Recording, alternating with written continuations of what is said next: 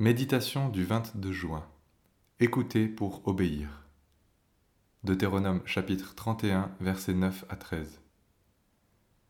Moïse écrivit cette loi et la remit au sacrificateur, fils de Lévi, qui portait l'arche de l'alliance de l'Éternel, et à tous les anciens d'Israël. Moïse leur donna cet ordre.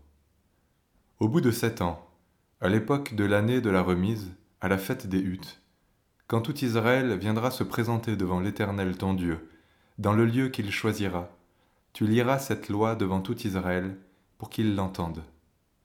Leurs fils qui ne la connaîtront pas l'entendront, et ils apprendront à craindre l'Éternel. Le livre de Deutéronome réitère souvent l'ordre d'obéir au commandement de Dieu.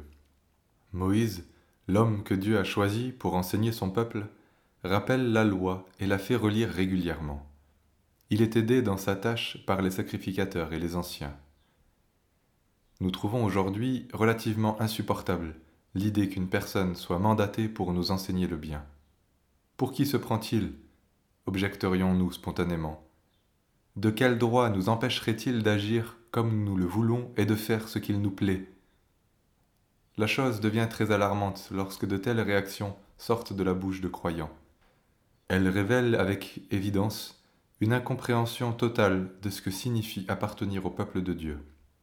En effet, nous ne pouvons jouir des avantages d'un statut sans en accepter les conditions.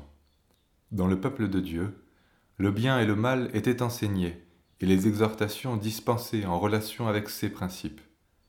Appartenir au peuple signifiait entendre ces vérités et y obéir, du plus vieux jusqu'au plus jeune, du maître jusqu'à l'esclave. Ces convocations n'étaient pas facultatives. C'est au sacrificateur qu'on demande la loi. Malachie 2, verset 7. Il s'agit d'abord de reconnaître nos bergers, même si leurs exhortations ne vont pas forcément dans notre sens. Si nous reconnaissons la sagesse de ceux qui nous sont donnés comme bergers, ainsi que leur enseignement, comme venant du Seigneur, nous devons accepter d'y obéir, sans quoi nous sommes des imposteurs. Entendre de bonnes paroles ne suffit pas, tout comme dire au Seigneur qu'il a raison sans s'inquiéter de lui obéir. Cesse, mon fils, d'écouter la leçon si c'est pour t'égarer loin des discours de la connaissance. Proverbe 19, verset 27. Il est possible d'entendre, sans parvenir à la connaissance de la vérité, en choisissant simplement les ordres auxquels nous voulons bien obéir. En écoutant la loi, le peuple devait apprendre à craindre le Seigneur, c'est-à-dire craindre de lui déplaire la crainte de Dieu n'étant pas notre préoccupation naturelle, c'est l'écoute de la parole qui nous la communique.